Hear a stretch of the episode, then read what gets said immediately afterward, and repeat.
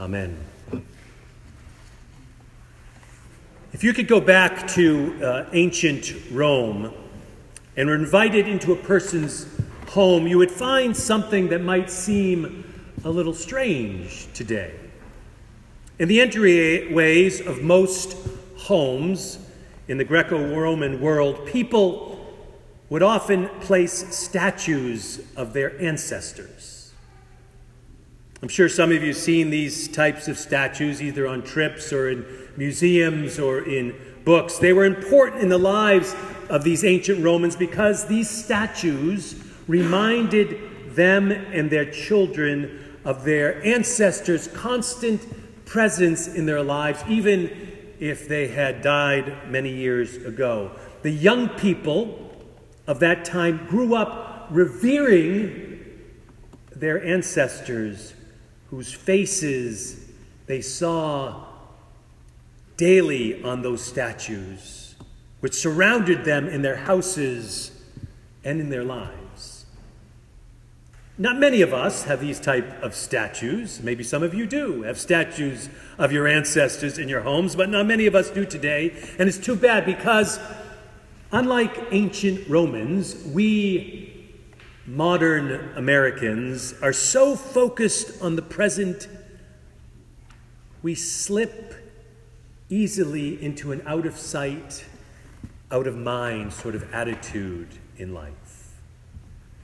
This is why events like Memorial Day we had last week and other events like it are important because they are times when we are intentional about remembering not only those who died in war, certainly events that impacted our lives greatly, either directly or indirectly, but also all those others in our lives who have passed away, who were the foundation upon which our lives have been built. Remembering those people whose lives have shaped our own aren't it's not about past history. It's about understanding who we are today and how we can grow into our future. How we are a continuation of the creating and creative power of God alive within those who have gone before us and in ourselves. In our gospel lesson from the Gospel of John this morning, from the 17th chapter, Jesus is in prayer, praying for his followers, praying for us, for our future. He celebrates the way God's love is so in him that he and God are like one. That he is God's love in the flesh, and he is praying that the glory, that the honor that God has given him might be felt by all of us. That we might somehow feel as well that we are one with God, one with Christ that the living Christ is within us, that we too, in our fragile and struggling way, might feel God's love live in our flesh.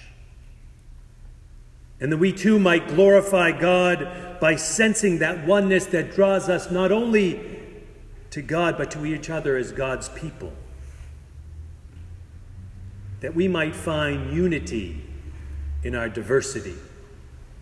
That was a catchphrase for United Methodism at one point. Maybe people still use it today unity in our diversity. Now, one might argue some of the discussions we hear at General Conference, um, our you know, quadrennial meeting of Methodists around the world, might lead us to wonder about that statement. But we are called, not only as United Methodists, but as people of God, to live that out. What does it mean to have unity in our diversity? How do we make that come alive when we all have diverse identities? We identify ourselves in different sort of ways. What unifies us? What connects us? What brings us together as brothers and sisters? In our lesson from the book of Acts this morning, we hear Paul and Silas finding themselves in prison. facing difficult situations, but standing fast, keeping strong, holding on to their faith no matter what they face. And I always think when I read passages like this about how early Christians, I'm talking about like a hundred years after Paul and Silas, how they read passages like this in the midst of the struggle and the peril that they were facing at their time. How Paul and Silas must have been such models for them. These ancestors of the faith. Reading about the challenges they went through, how it gave the others strength and courage in the midst of what they were facing themselves. It's the people of faith who have traveled before us, their hope and their love, that are not only f- parts of our memories, but more importantly, help to form our very being. Those who have journeyed before us, those have, who have faced struggle those who are part of our families, people who have struggled to bring unity in our diversity in numbers of different ways, who have spoke out, maybe in challenging ways, people like Muhammad Ali, for instance, who challenged the world to think in different sorts of ways. Just like Paul and Silas, so many times in the journeys of our life, we're faced with obstacles, we're faced with struggles, we're faced with hardship that seems like it's closing in, that imprison us, that keep us trapped in our thinking, in our lives, in the way we approach life itself. We honor the memories of those who've gone before us by having the hope that Paul and Silas had. That God would take care of them no matter what they faced, no matter what they were going through. Do you remember people in your life who believed to the bottom of their heart that God would take care of them? Do you remember how they approached life?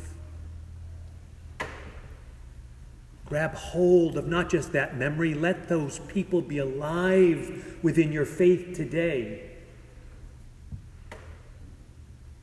And believe that God can tear down any walls that threaten our spiritual existence. God can break down those barriers that we want to place between us and other people. Paul and Silas didn't give up hope. They didn't turn against God. They prayed. They cried out to God like Jesus did, and their lives were transformed. They were freed to share God's love again. And when that jailer was so astounded by what he had seen, he asks that question, which is fundamental not only to the journey of faith, but to life itself What must I do to be saved? And you can take it two ways when you read that story. He was worried about his superiors. He was going to be in trouble. What must I do to be saved? Paul and Silas hear it a different way. That question of salvation, that question of salvation that we all need to ask ourselves. We're never going to be strong enough. We're never going to be good enough. We're never going to be safe enough. We need a power beyond ourselves. And this is what Paul and Silas was reminding that jailer. It wasn't up to him, he had something beyond himself, a higher power. He could call out to for strength and for support and for safety, for salvation. And so Paul and Silas answered that jailer with that powerful answer of faith believe Believe. Believe in Jesus Christ and you will be saved. Believe in God's love in the flesh, in your flesh, and in our flesh, and in all flesh. Believe in that thing, in that unifying, creative spirit that lives within us. And you won't just be relying on yourself anymore. Salvation is at hand not through us, not through us being gods,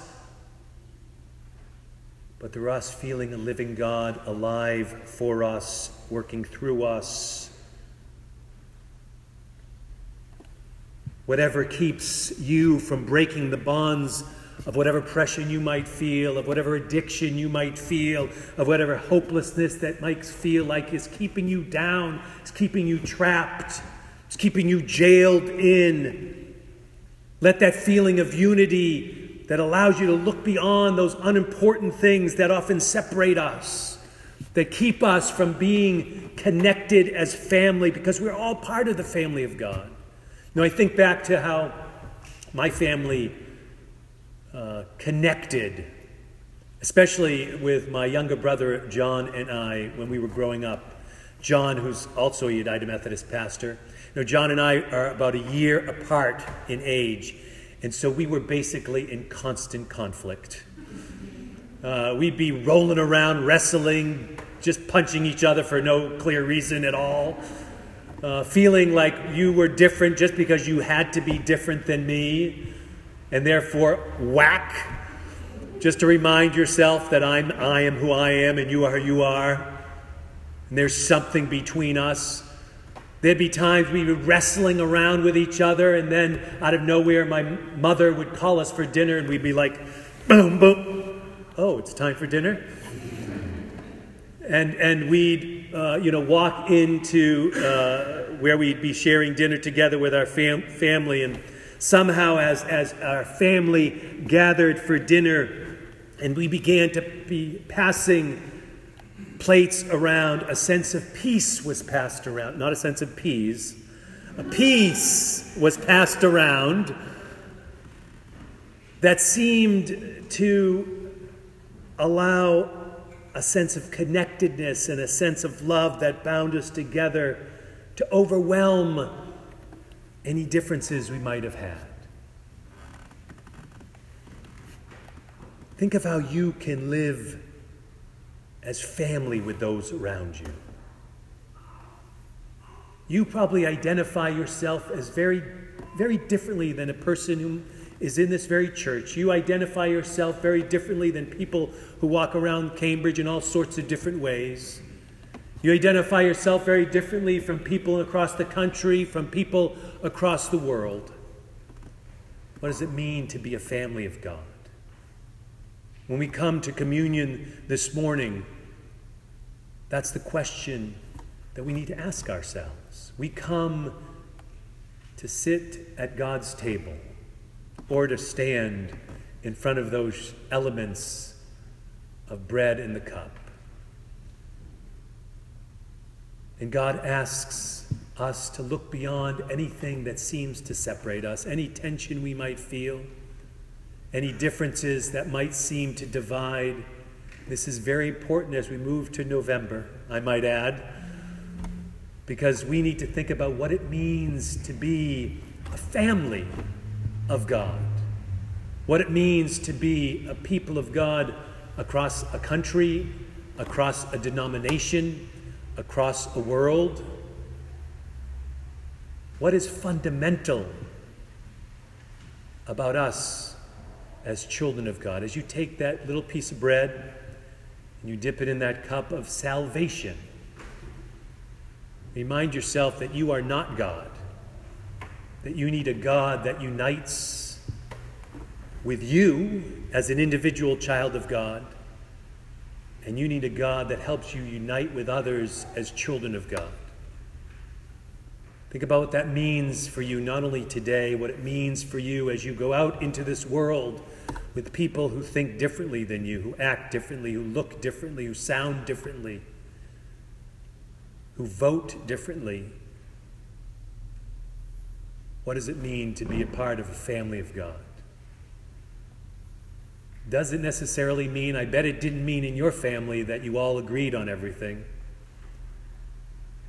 What does it mean to live as a family of God? Glorify God throughout your life by glorifying, by honoring the memories of those loved ones who shaped your life in the past so that you could live with hope for your future. Glorify God by living as faithful people have taught and showed you how to live with a hope that moves you through each day, believing that you are one with God and one with each other. That you have a Savior, that God has sent you a Savior and offers us love in the flesh, in our flesh, now and forever. Glorify God by believing in that unifying, connecting bond you have with other, with all other children of God that makes us family. Because that is the only thing that will bring us unity in our diversity. Let us pray. Gracious and loving God, as you call us to your table, have us come not glorifying ourselves, but come with all of our brokenness and all of our struggle and all of our dissension and all of our distraction. And let it, us place it before you as we place ourselves in your hands. Give us that sense of your everlasting and ever loving presence that surrounds us, that holds us, that unites us. Help us to find unity in our diversity. Help us to listen and to hear not only you, but each other. And take on that future you have placed before us as we grow together in knowledge and in love. In Jesus' name we pray. Amen. And now let's sing together on page 2223 of the Faith We Sing hymnal. They'll know we are Christians not by our dogma, not by our book of discipline, not by, uh, you know, anything else, but by our love. Stand and join me if you are able on page 2223. They'll know we are Christians by our love.